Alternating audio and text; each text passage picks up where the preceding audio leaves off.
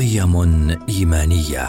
أخبرنا إياها رسولنا الكريم. نسلط الضوء عليها في برنامج نفحات إيمانية مع نسرين حمدان.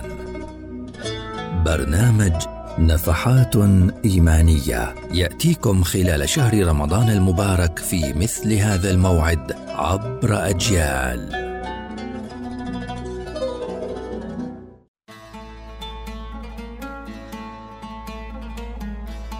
سيداتي وسادتي أهلا بكم في حلقة جديدة من نفحات إيمانية ونتحدث اليوم عن العدل. العدل خلق كريم وصفة عظيمة جليلة محببة إلى النفوس. هو خلق العظماء وصفة الأتقياء ودأب الصالحين وطريق الفلاح للمؤمنين في الدنيا ويوم الدين.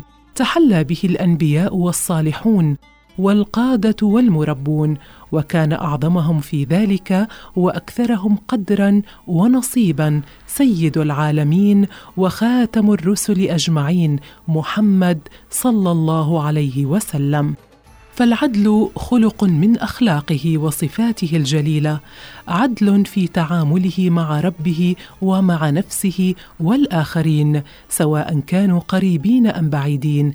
فكان يمتثل لأمر الله عز وجل في كل شأن من شؤونه مع أصحابه وأعدائه اخذا بالعدل مع الجميع.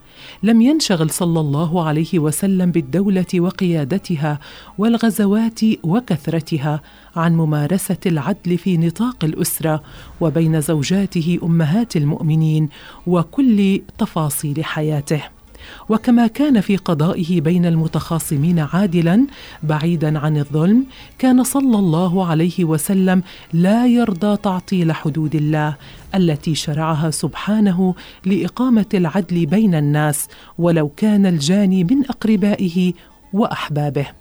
كان صلى الله عليه وسلم يأمر أصحابه بالعدل في الأمور وعدم تغليب جانب على حساب آخر إنما الموازنة وإعطاء كل ذي حق حقه.